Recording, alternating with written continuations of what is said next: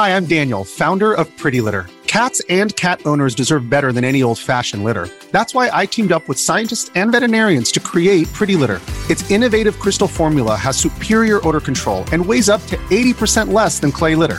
Pretty Litter even monitors health by changing colors to help detect early signs of potential illness. It's the world's smartest kitty litter. Go to prettylitter.com and use code SPOTIFY for 20% off your first order and a free cat toy. Terms and conditions apply. See site for details. Another day is here, and you're ready for it. What to wear? Check. Breakfast, lunch, and dinner? Check. Planning for what's next and how to save for it? That's where Bank of America can help. For your financial to dos, Bank of America has experts ready to help get you closer to your goals. Get started at one of our local financial centers or 24-7 in our mobile banking app. Find a location near you at bankofamerica.com slash talk to us. What would you like the power to do? Mobile banking requires downloading the app and is only available for select devices. Message and data rates may apply. Bank of America and a member FDIC. Progressive presents Adjusting to the Suburbs.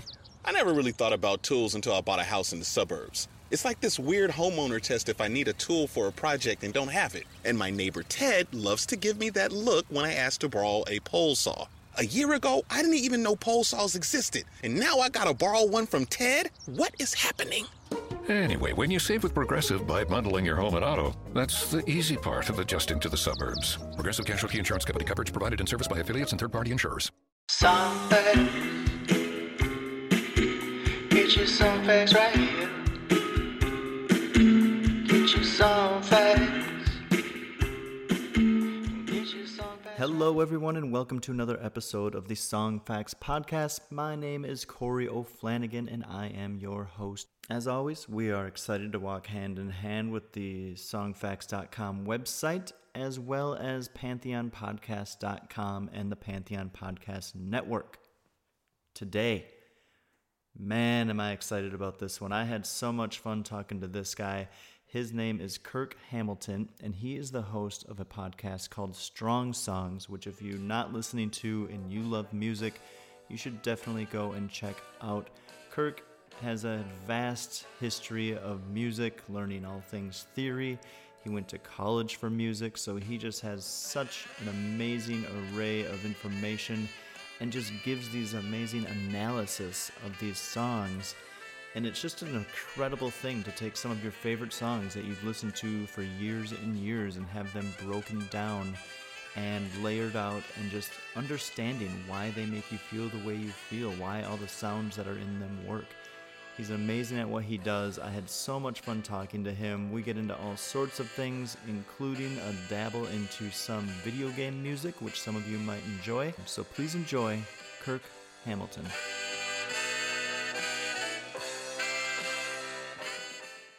All right, well, we are here with Kirk Hamilton of the Strong Songs podcast. Kirk, thanks so much for being with us. How are you today? I'm doing well. How are you doing? Just wonderful. Thank you. Uh, as I said, kind of before we got warmed up into this, I'm just super excited to be talking to you. I'm such a huge fan of your show and and just what you're doing. So, um, do you give anyone who's listening who hasn't heard of the podcast Strong Songs, give us an idea of how it came to be? Sure. So I've, you know, always loved talking about music. I was a music teacher for many years out of school. I went to school and studied jazz saxophone and was kind of in San Francisco, uh, in the Bay Area, playing jazz and teaching. Kind of got more into teaching and classroom teaching. I directed a jazz band at a high school for a while, which was really fun. And it was all kind of uh, like I didn't commit to the life of a teacher just because, you know, I was at a private school. I could just kind of do that while also gigging. I didn't need to get a certification or anything. And as a result, I found that I really liked teaching, but I was able to keep making music as well and kind of have a, it be a balanced part of my life. Yeah.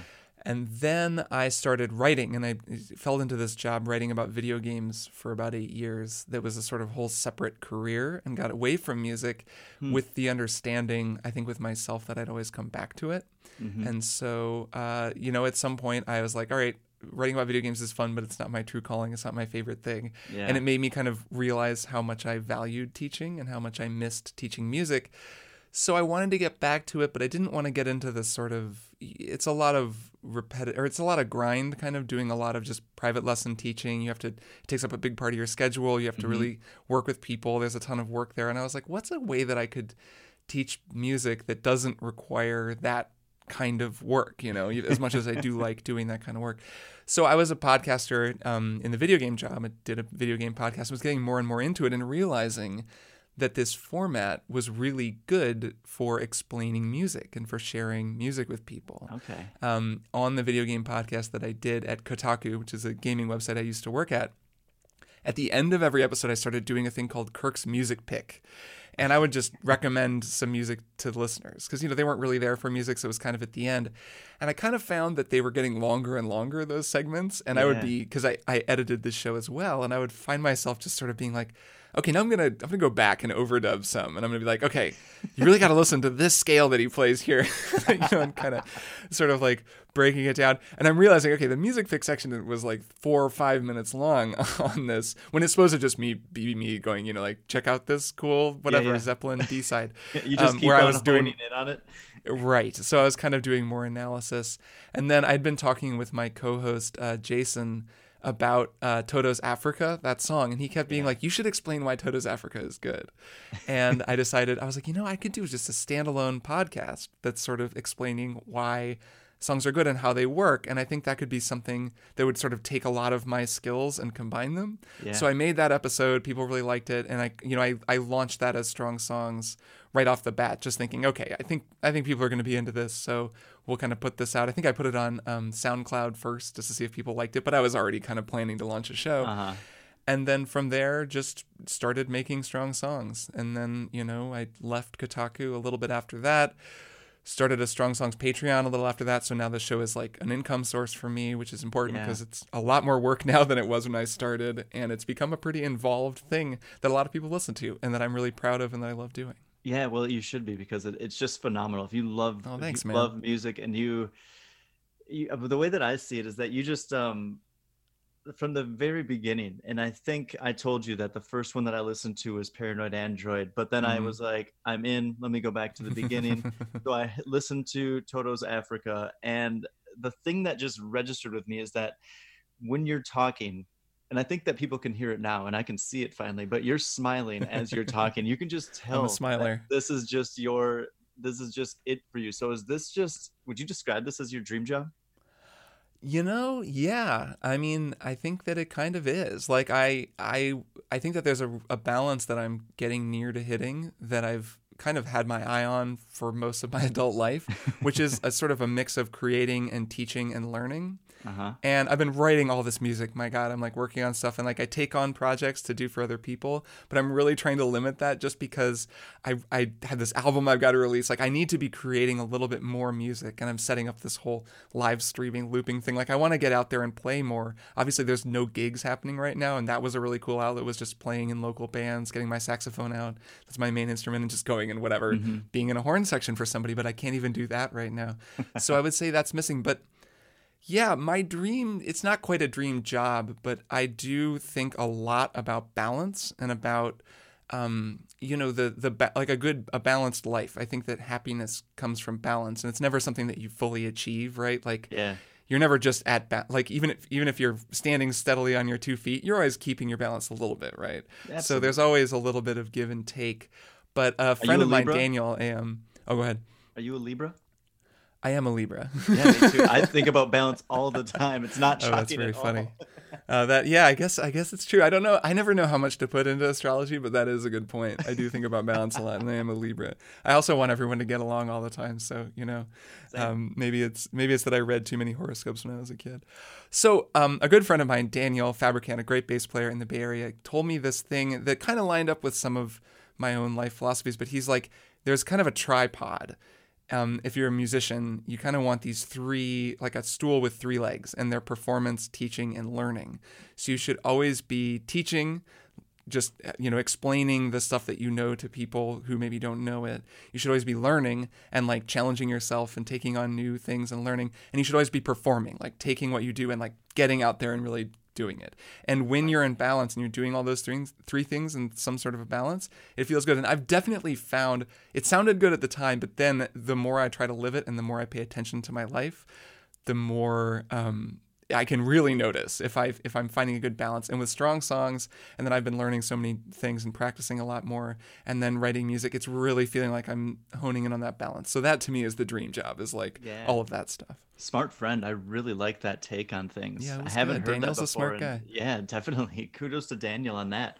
Um, so I think one of the things that comes into my mind is because I have, I have, I'm getting, I'm approaching a 20 year history with music, but I didn't start playing until I was 20. Um, Mm-hmm. Just have like, just probably like ankle deep waded into the idea of music theory and stuff like that. But you do this full 360 view of these songs and everything that you cover in this. And my question is, what's your history with music? Why, how are you? What makes you such an expert? What makes you the expert that can talk to us about this? Because it's pretty incredible. And the best thing that you can do really nicely, I think, is is lay it out in more of a layman's term, so someone who's not doesn't have this history can still understand what it is you're talking about, why the song makes them feel a certain way. Yeah, um, well, so my history with music is that I I wasn't playing like really young or anything. I did take piano lessons as a kid and was very drawn to the piano. So I was more interested in just playing stuff and figuring out melodies for myself than in actually learning all the stuff. I wish I had taken piano more seriously as a kid, only because I'm okay at piano, but it'd be really cool to have just the really sort of basic technique that you can get if you do five, six years of serious piano lessons as a kid. But I didn't do that. I did. Um, I learned saxophone. That was my first instrument. Actually, it was this huge moment for me in like fifth grade. In our music class, there was a kid who already played alto saxophone, which was unusual. Most of us we learned recorder, and then we would sing and play, maybe play some piano. But he had a saxophone, and he brought it in and played it for all the other kids. And I remembered seeing him play and thinking, "That is the coolest thing I've ever seen in my life. I want to play that instrument." Nice. And it's funny because like I didn't I could have seen an electric guitar. There were way cooler instruments. This was the early '90s. Like there were much cooler instruments than the saxophone. But to me, it was the coolest thing ever. And I really wanted to be in band and I wanted to learn saxophone, so I did. And I started in seventh grade. And I went to a public school in Indiana that was a fantastic music program. It had, the school was like okay, it wasn't like an amazing school in some ways, but the band program was amazing. My band director, a wonderful woman named Janice Stockhouse, I actually interviewed her on Strong Songs on a bonus episode last Oh, year. nice. And that was really cool just because she was a huge part of me growing up and just my musical sort of awakening. Yeah. And I was in um, Bloomington, Indiana, which is where the university is, uh, Indiana University, which is a really good music school, like one of the top music schools in the country. And so I was always kind of going onto campus and going to concerts. They'd have a lot of clinics and a lot of summer camp things. So I had a lot of opportunities to study with private teachers from the university, to sort of see artists as they came through. And I was learning jazz this whole time. I was like, there's a big jazz program at IU. David Baker like started this incredible program there. So I was really early on going to summer camps and, and going to the university, and eventually I was taking classes at the university while I was in high school. So I was able to learn a lot of theory, a lot of jazz theory, and just harmony because you kind of have to do that. And a lot of those programs are pretty all encompassing. You know, you do improv, you do technique, you have a master class on your instrument, and you just go to theory class and they just explain to you, okay, this is what a 251 is, this is how a half diminished chord works, these are the scales you play. And you just start, you have to learn that stuff. And for me anyway, learning theory was um, a very practical pursuit because if you're going to play jazz or any modern improvised music, you need those tools. You need to know what scales to play, like chord scale relationships, which is to say, when the you know piano player is playing a C half diminished chord, you know which scale to play over that. You know, you're like that is just an important, useful thing for you as a musician. So you have you have a real incentive to learn it. Where sometimes if you're just playing in an ensemble and you're not improvising, you're just reading the music on the page, it feels a little more abstract. It's like I don't know why I need to know what chords we're playing in the band. So it was always a practical thing. And then I just, you know, obviously I, I went and majored in music at a major um, jazz program at the University of Miami in Florida, which was just, I mean, that was like so off to the races that my whole life became music at that. And I was gigging and playing and taking all kinds of classes and arranging and theory. And um, then graduated and then just had a lot of knowledge. You know, I didn't get a master's or anything like that. I know there are people who have way more knowledge than me in theory. And it's funny you describe me as an expert, but I feel like I, you know, I know a lot about theory, but there are people who know way, way more, Yeah. especially if they studied music theory or majored in theory or did a lot of orchestration and learned a lot of classical theory. Like that's some of that stuff eludes me. And there's levels, right? Like to me, you might be an expert. To someone like my girlfriend, I'm an expert. Right. To you, Right. It's all relative. you know, there's people way beyond you. So it's just this relative stance. Um, I, I think one of the there's so many things that I think back to over the last couple of months as I've been just kind of going through your catalog of podcasts that I just felt like I related to, and I can't remember which one it was. It might have been the first one. I don't know which one for sure. Maybe you know, but you said something along the lines of um, there's a way to just listen to music when I'll just like put on my headphones and I'll just go walk around. I'll just go for a walk around my town and I'm in my own little world. I'm just listening to these songs. There's all this stuff going around me, but it doesn't really matter because I'm just here with this song right now. And that's I, I've had my dog for 10 years, and that's what I would do is I would throw on headphones. I've been living in Denver for like the last five years. So her and I would just go for a nice long, like three, four mile walk through all these different neighborhoods, through parks and stuff. There'd be all this stuff going on, but I would just be like, I'm gonna listen to this album front to back while I'm on this walk today. And so I resonated with you on that. But since I've been listening to your show, I've been listening to music in a different way and it's picking up on Mm. these subtle nuances that I don't think I'm now listening for things because I'm like, if he does this song, I want to know layer by layer so that I, he doesn't shock me with something. And it's like challenging me to listen to music in a different way. And I'm wondering if you've been listening to music in any other ways since you've started doing it. Oh man, first of all, that's awesome. I like that makes me really happy whenever people are like say they listen to music differently because of the show that like what what better gift is there, right, than listening Exactly. to music closely? like I I think the best thing I got from my musical education as much as it was like learning how to play instruments and stuff was how to listen to music. I even when there was this long period of time where I wasn't making music, I would always whenever I listened to music, it was all there. You know, the music was still in me and still in my head, and I could hear all these things, and that was such a special thing that um that to me has always been sort of the best thing. So. Yeah, I listen to music differently because of strong songs. Um, there are totally. I always kind of have my antenna out. You know, I, I'm in a listening club now with some friends, just a, a few friends, and we take turns recommending an album each day, and then we all listen to the whole album. And it's a bunch of different musicians. We're kind of all spread around the country now. That's really cool. But it's a really, it is really cool. And actually, I recommend you or anybody listening to this, if you have even just one friend, it was actually just a buddy of mine, a drummer buddy named Russ. He and I started this club. It was his idea. At first, we were kind of just texting, sent each other album recommendations. And then eventually he's like, hey, do you want to kind of formalize this and just do this every day and commit to it? And I was like, "Yeah." yeah. And then we kind of added a couple friends. And it's been a it's been a way for me to listen to more new music than I have in ages. Like I I'm sure you do this. Everyone does this where you just have your favorite albums you listen to and you kind Yep. of you've listened to them so many times. You get and maybe stuck, you still get caught on a loop. things. It's so, and Mhm. like the, the, a lot of the places that we find music are, you know, they're, they put us there because they're like, you listen to this and you'll Mm. like this. And then it all like Mhm. kind of circles back. So you've got to really go out and reach for it. Yeah, having someone else doing the reaching is a very valuable thing. I've found. Um, uh, there are just so many artists. One guy in our group is really into like 1920s jazz and West African pop from the 60s, so he just Wow. picks.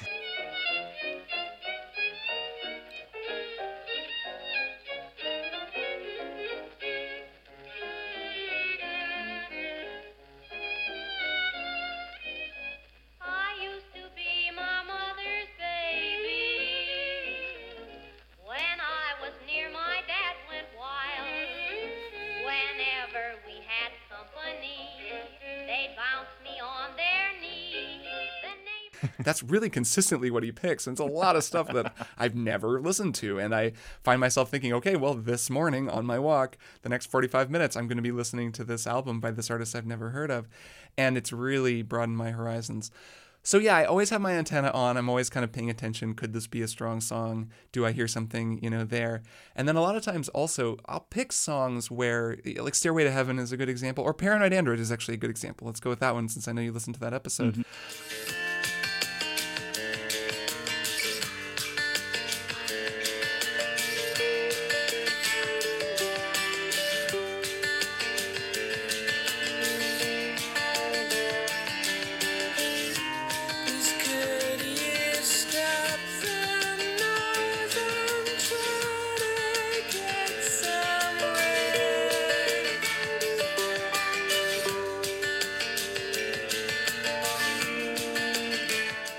I wanted to do Radiohead. I knew I was probably going to do Paranoid Android, but I listened to all of OK Computer thinking, okay, there's probably something on this album. I'm guessing it's Paranoid Android, but we'll see. And when Paranoid Android came on, I hadn't listened to it in a long time. And, Yeah. you know, I knew it. I could like hum the guitar riff and like I knew the melody, but I hadn't done the thing of sitting and listening, thinking, okay, if I need to fill 55 minutes of podcast space talking about this, what do I hear? Mm-hmm. And then realizing halfway through, like, oh Lord, there's so much in this that I can talk about. Yeah. And like by the end, you know, then wanting to listen to it over and over again. So yeah, I, I think making the show has certainly um, enhanced my own listening, like chops and my own way of listening. Well, I'm kind of curious now because you talked a little bit about your um, history with um, video games and working for that company and actually doing a video game podcast, but you've now cross pollinated. Um, a recent Mhm. episode, you came out and did um, World One of Super Mario Brothers, which was phenomenal.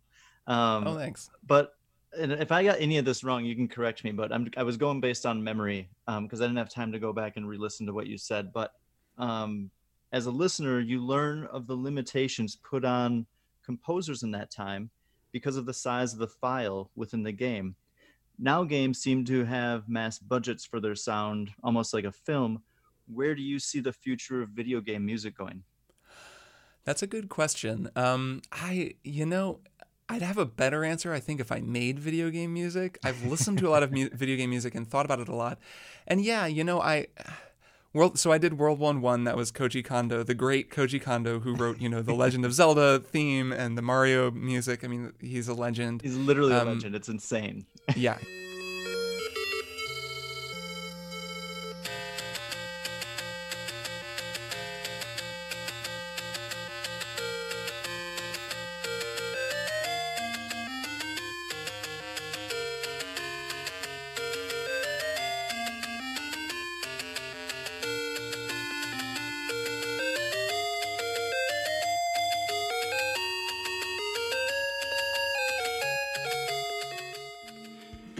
Stay tuned for more Song Facts podcast right after this.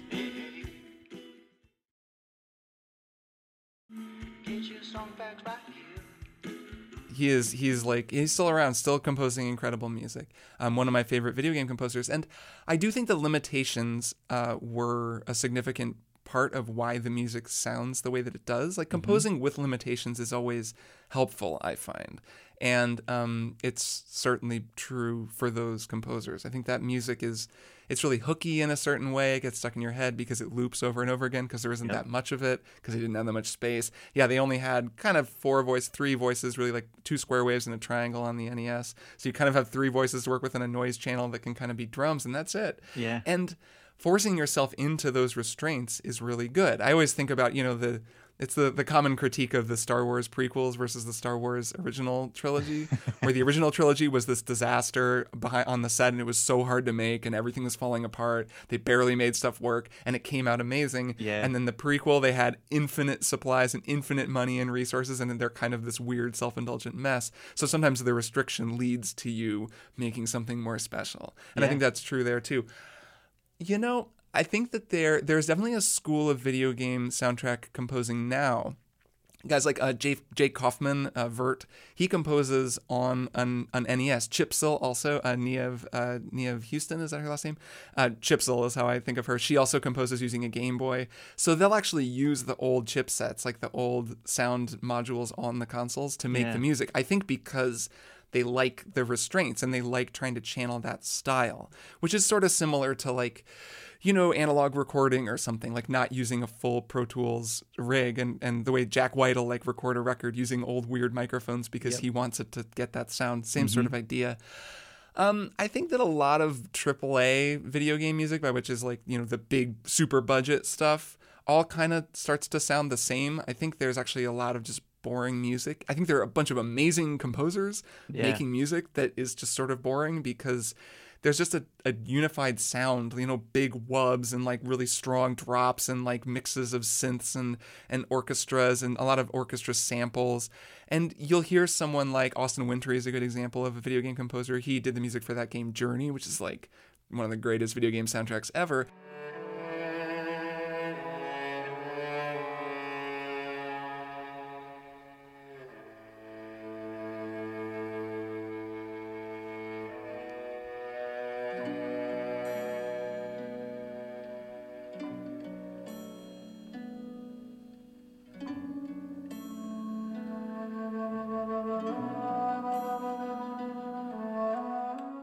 Write something that's like you know the Journey soundtrack really strongly features a cello soloist Tina Guo, and suddenly you have this solo instrument being played by an actual human being, and it stands out in such a such a cool way that there's still a lot of room I think for people to go and stand out even though the backdrop has become a little bit more generic in the way that kind of a lot of TV music is sort of generic, you know, like just Yeah, like you you're watching Law and Order or whatever. It just kind of sounds like it's fine, but it, it you know, you you can guess that the musicians writing could probably make way more interesting music if they were being incentivized to do it.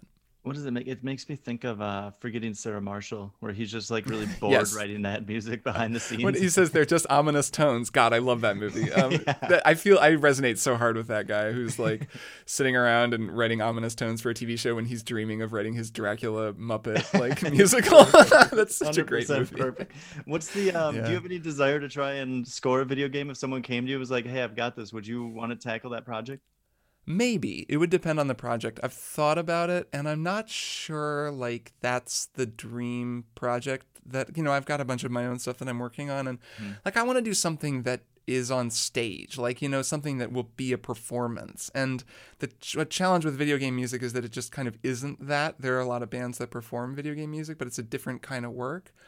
I think it would be really fun though, given the right project for sure. Like if there was someone who was making a game that I was really into, then I'd consider it. But in terms of like journeyman video game music composition, that's not really like what I want to do only because it's uh, a variety of reasons. Also like the the whole video game world, it's cool. I still do a video game podcast. Like I really like games. They're fascinating to talk about, but the culture and the world of video games just isn't the main thing for me and I'm I'm less in it now than I have been in a long time and I really Yeah. like that. Speaking of balance, I think it's like important to just have that be a small part of my life and if I started doing more video game music, I just start to become more and more of a video game person again and I don't know, that's not I don't totally want that. Good for you for sticking to that through a, you know, whatever we're in five or six months of quarantine too, because I think a lot of people might have gone the other direction. I am Yeah. curious, and you don't have to share this if you don't want to, but it was a question that I've had because I've had a lot of ideas listening to your podcast of how this whole thing is put together. And if you don't want to give us the secret sauce, you don't have to, but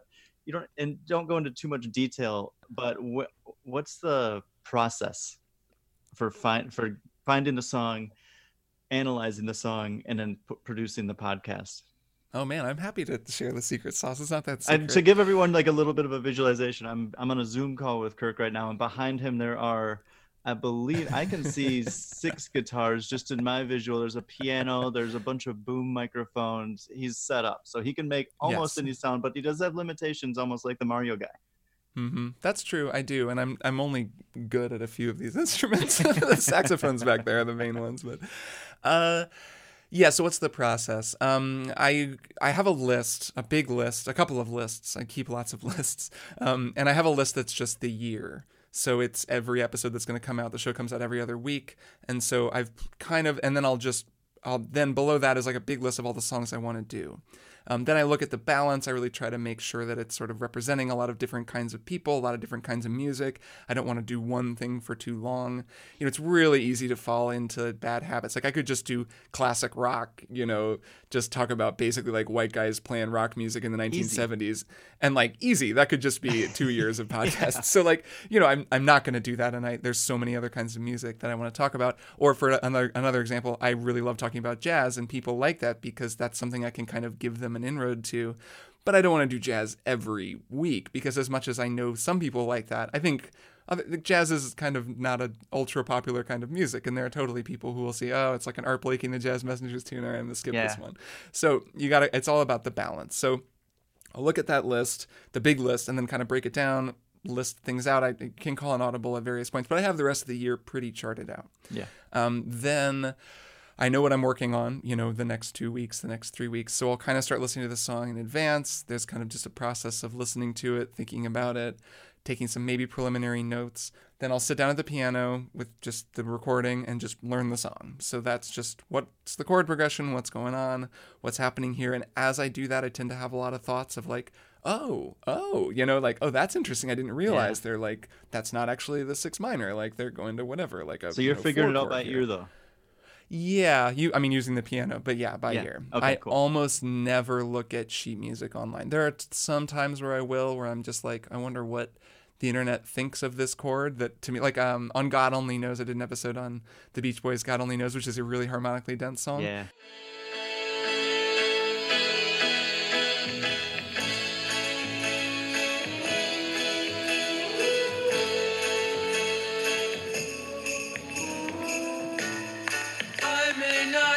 Always love you, but long as there are stars above you, you never need to doubt it. I'll make you so sure about it.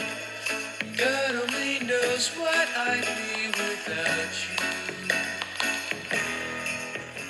chord where I was like, I wonder if people call this. It was like, is it a C minor chord or is it an A half diminished? I think, or an A diminished. Anyways, it was this like, I was like, I wonder what people hear, and I went and looked on the internet. So I'll check that kind of thing. But no, mostly I sit at the piano, learn the song, um, figure out what you know what uh what I think is interesting, take a few notes. Sometimes I'll chart the song out if it's like a weird form or I need help remembering it. And then um, I make the episode. So I will sit down. I use Logic. I have a recording studio here that um, is pretty, at this point, pretty set to make strong songs. And as much as I have all these instruments, I'll use them sometimes, but I also do a lot of stuff with samples just because it's a lot easier when you're Yeah. podcasting to, like, I have a drum set set up, but if I'm going to, it's just so much easier to use like Kontakt drums that they Yep. sound great and they're just easier to mess with in post. So I do a lot of stuff just with, with uh, MIDI and um, then I'll start recording. So I'll record the song in first because I cut the song up and use examples of the recording. While I'm doing that, I kind of take notes just in a little notepad piece of paper that kind of loosely outlines the episode. It's usually pretty short though, and then has the sort of vital stats up top who composed it, what are their names. Pronunciation, that's a big thing. I have to go and look up, you know, how do you pronounce? It was Eva Eva Noblezada, the singer in Hadestown, uh, who played uh, Eurydice.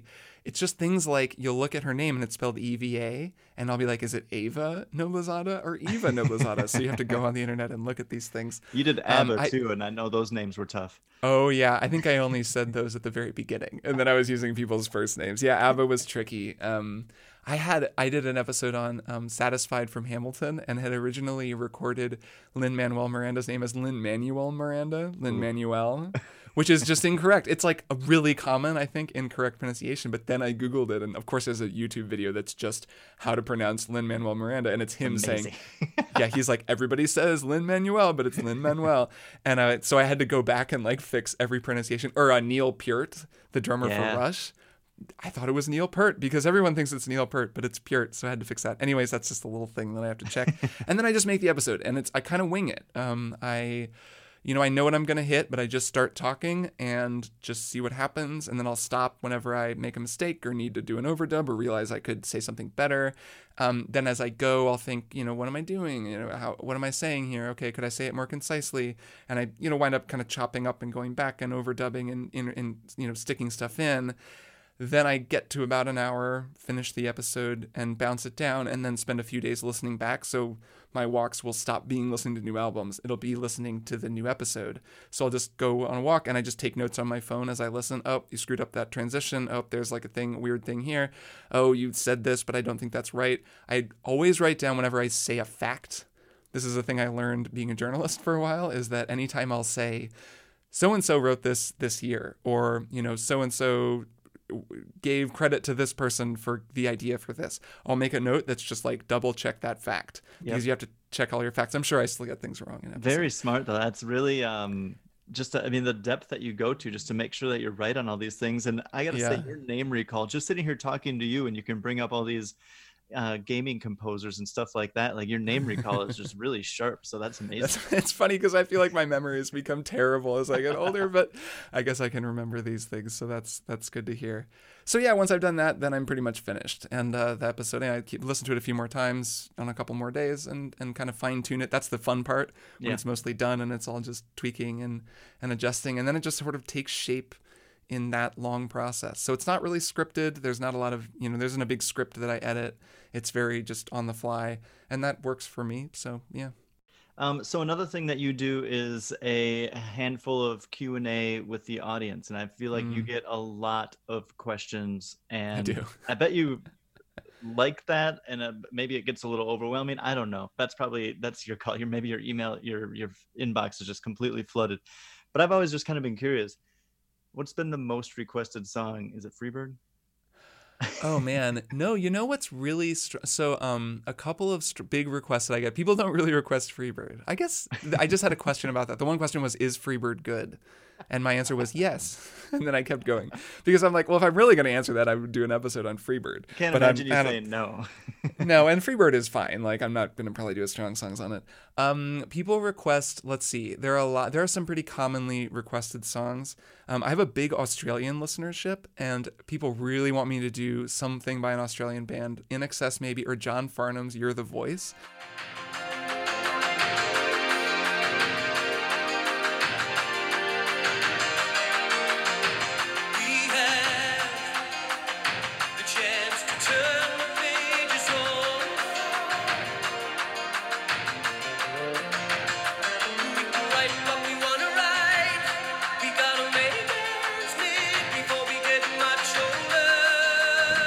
That is going to happen. So Okay, they will. Uh, any Australian listeners, that'll happen. um, a lot of people want Peter Gabriel, um, and that also is going to happen. And you know, other big artists that I haven't done yet, Bowie, uh, the Beatles. I haven't done a Beatles song, but I am planning one. Yeah. So uh, that'll happen too. And Kate Bush, actually, a lot of people will write in and say, "Can you do some Kate Bush?"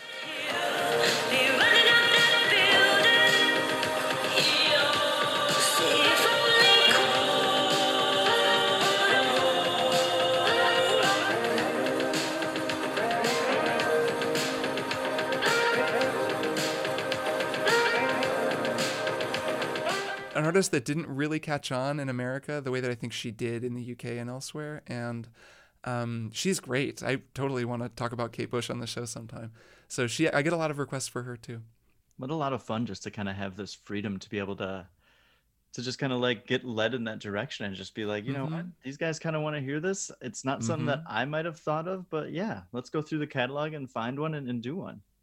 Yeah, there have totally been songs that I've kind of done because people wrote in and requested them. I'm actually trying to think what they are, and I and them coming up dry. But I know there are a few where people have just kept saying, "Please, please do this song." I guess Jeff Buckley was one where I kept mentioning Buckley, and I knew I'd do him eventually because he's one of my favorite musicians. But Mhm. then people kept being like, "Oh man, please do a Jeff Buckley song," and I was like, "I'll bump this up, and I guess we'll just do Jeff Buckley for the Just people." pleading with you. That's amazing. hmm They do. They the people people sometimes get very impassioned. Sometimes it's like, please do this band that you're probably never gonna do.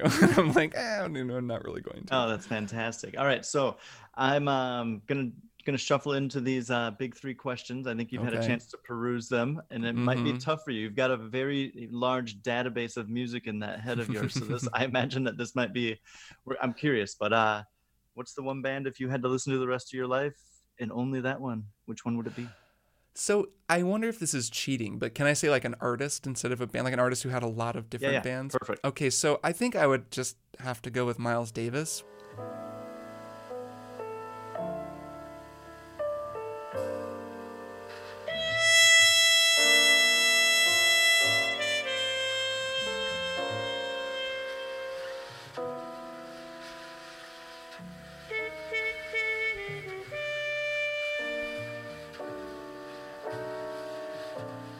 Feels a little like cheating because he was at the vanguard of so many kinds of music and had so many different bands. Like he played in everything for decades and decades.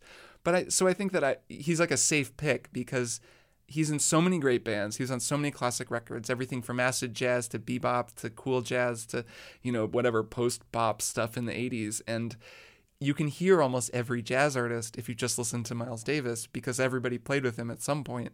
So it's kind of a way, it's kind of a cheat, I guess, I don't think I so. I think Davis. it's actually really smart because why not pick the largest catalog that's still Right. within your interest? Because, you know, if you pick the one hit wonder from the 90s, you're just like, Right.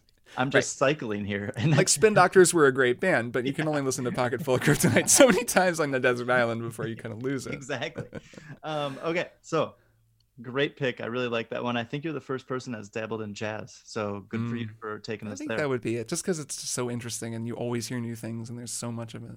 yeah definitely and you know it's um it's it's really complex there's and like you said there's just like what he was doing with blue versus what he was doing in the 50s and what he was doing in Mhm. the late 70s it's just like this Yep. is the same person it's just that's that's Mhm. I, I really like that idea um so if you, what is one song that you wish you would have written?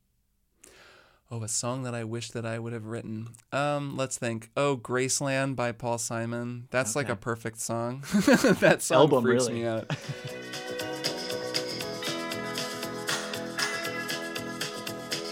The Mississippi Delta was shining like a national guitar. I am following the river down the highway through the cradle of the Civil War. I'm going to Graceland, Graceland, to Memphis, Tennessee. I'm going to Graceland. Yeah, I mean that album. I might yeah, if I ever do an album focused thing on strong songs, which I may at some point, I'll probably talk about that album. That album is close to perfect. Um, that song I would say like I it's it's so good. There are just I can I I don't know what his process was like for writing it. He's talked some about the recording, which is cool, but just for coming up with that melody and that groove and that song, that arrangement, that sound. I, there are just times when you're writing music and it just comes to you and there's just a song and it's like you discovered it and sometimes then you realize that that was somebody else's song and you just accidentally like stole someone's song but sometimes it's just there and it's just it was all the things in your head that then came together to form something new and that song feels that way to me when i hear it it just is it's so good so yeah. Yeah. graceland by paul simon Okay, really good answer too. Um, okay, third one. You haven't heard this one or read it yet, okay because I just came up with it. And um, what has been one of the biggest lessons you've learned since starting Strong Songs? Oh boy, let's think. What is the biggest lesson that I've learned since starting Strong Songs? Um, I think it's I think it's how many people want more music in their life and all the different things that that can all the ways that that can manifest. I think that's one of the biggest things that I've learned. I you know, I've I've always been a very musical person and, and a musician, and that was just a huge part of my life. But I hear from so many different kinds of people. Like people write in who are really serious, amazing musicians and professionals, and people write in who don't play music at all, Yeah. and are like, I don't know what you're talking about half the time, but I still like the show because because of how much you like the music and just because I'm still hearing new things and you're kind of explaining interesting things to me anyways. And that has been a pretty profound impact on me. I I always try to make stuff accessible. Like I I think people describe strong songs now as oh it's like this it's this show. You described it this way, which is very nice of you to say. Like that it's a show that you can listen to whatever your music theory knowledge. It's not just hardcore theory to sound impressive. It's like kind of welcoming people in. Yep. And that's true. And the show has become more that, I think. I think now it's kind of got this it's in this weird zone that's in this kind of gray space between being a hardcore music theory podcast and like an accessible music explainer. And that I think I didn't set out to make that exactly. Like I've always tried to make stuff accessible. It was the same with video game writing. I tried to write about games in a way that people who didn't play a ton of games would still think was interesting. Like I just like that kind of writing. Mm-hmm. But it's be- definitely become more that way as I go just because of all the people that I hear from who are just from every type of musical background people who don't play at all people who played a little bit people who've lapsed so many people who've used to play an instrument and now are telling me they're like listening to the show has got me like practicing bass again or i got my guitar back out or my saxophone and i've been practicing and like that is a it has a really it had a really profound effect on me and has Yeah. made me realize how special it is to be able to or to try at least to talk to so many different kinds of people and that everyone wants more music in their life like Yep. everybody because music is such a universal and uh, wonderful thing is that too cheesy of an too. answer No, I don't think so at all. And what I just thought of too, and probably you've thought of this already, but your your friend Chris, I think was the name, who gave you the the the pillars of stability. The Oh, Daniel, that was Daniel. who gave you the pillars of balance. You're doing all three of them in your show. You're learning the new song. You're teaching Mm. it to other people, and you're also somewhat performing it for other. that's a good point i hadn't really thought about that but I that mean, is uh, that is true Yeah, what a cool! Like you're just like Daniel. I nailed it. You, you got it. That's that's done. really funny. I hadn't thought about it that way, but the show is kind of a mix of all three things, and uh, maybe that's the balance that I'm going for. I That's mean, I really think that's one of the things that draws people in, especially I would say that it probably draws people in for someone who doesn't have any sort of way of playing an instrument at all, playing making any sort of music besides maybe doing a little bit whistle. By the way, you're an incredible whistler. It's insane. Oh, thanks. um but the uh the if you you look at someone who's just like literally like playing this melody that they've heard over and over again for years and years and you're just like sampling it out on a piano and just playing it making them hear it in a different way if it's been played on a guitar the whole time they've only heard it played this one way you're just like no like here it is on a piano just like it's this it's this scale and it just makes you think about music in a completely different way and so i really think that you are just giving these people something that they didn't know and i've i've had this thought with me because podcasts have become such a big part of my life. I listen to so many podcasts and it Yeah, has taken if i if if in 20 if in 2010 when i was still not really listening to podcasts and i was still listening to a ton of music i was like in my free time when i would be listening to music it'd be 90 90% music like 10% just like random thought now it's like 70% music Hmm, 20 or no mhm. 70% podcast 20% music and then 10% random thought and i i just i'm, I'm like am i feeling guilty for starting another podcast and not like having people actually listen to more music. I mean, I try to mix in as much music as I can into these episodes, and I think you kind of do the same thing. But I, you, your podcast encourages me to go listen to more music. I hope that when people are listening to this, they'll listen to the people that I'm talking to, and they'll go out and listen to those catalogs, and they'll find other music that's familiar to them and that they enjoy, and they'll listen to more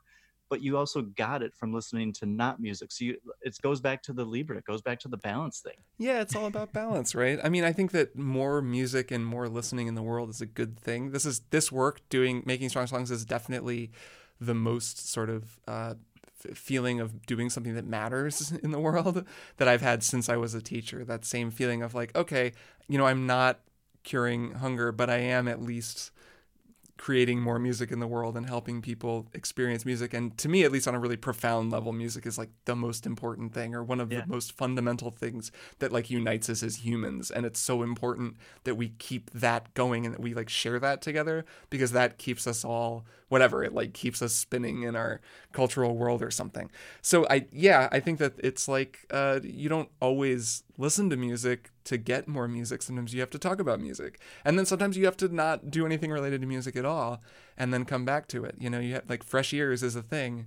Uh, so it's not like the ideal life is listening to music 24 hours a day Yeah. right? Like it's it's fine to to have things away from it especially if it's in, encouraging you to sort of like enhance your appreciation for the music that when you do listen to it. Like i think that's that's great. Like that it is another one of those types of balance that you can strive for Yeah.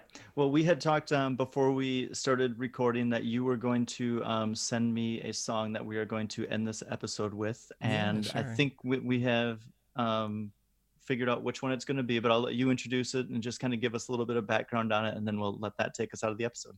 Sure. So this is an arrangement I did last fall of the theme music from I believe this game is from like 1989 or 1990 maybe 91. Anyways, from an early 90s video game, uh, The Secret of Monkey Island, which was one of my favorite games growing up, and I loved the music to this game. You could put on the CD like it came on a CD-ROM, but if you put the CD-ROM in your CD player, it would just play the soundtrack. And the first track that plays is the opening main theme, and it's so dramatic and beautiful. And this game is like kind of a like knockdown comedy. It's like a really goofy slapstick video game. but the main music was so dramatic and it always made me think like, oh, we're in for a, an adventure, you know, in the, in the Caribbean. And uh, I just loved this music. I've always loved it. And I like to do that sometimes, just do these multi-instrumental arrangements of um, video game music. I did one of Undertale. I'm going to do another one at some point here I'm kind of working on. And this was originally composed by Michael Land, who is a great video game composer. And so this is me playing a whole bunch of different instruments on uh, on the Secret of Monkey Island theme song. Big, big thank you to Kirk Hamilton of the Strong Songs podcast. I really cannot recommend this enough. If you love music and you love breaking down music and just getting a better idea of how the songs were developed, he does such an amazing job of that. So thank you to Kirk. As always, for the stories behind the songs, go to songfacts.com. Guys, enjoy this song. It's really well done. And check out this guy's whistling. Incredible.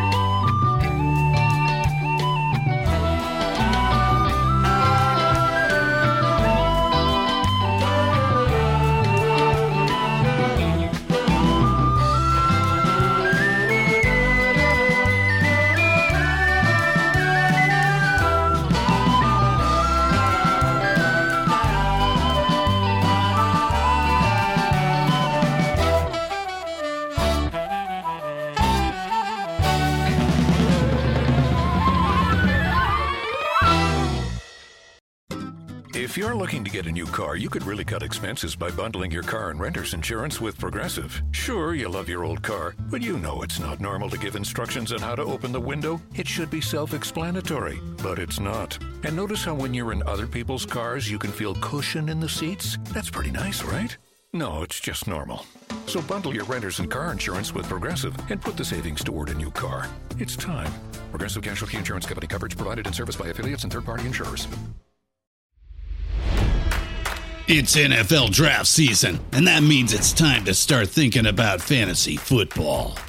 FantasyPoints.com features industry leading experts and prognosticators using proprietary hand charted data to help you score more fantasy points. FantasyPoints.com is the place to go for whatever kind of fantasy football you play. Whether you play fantasy football, daily fantasy sports, or do a little bit of everything, Fantasy Points has the meticulously researched content to guide you to victory.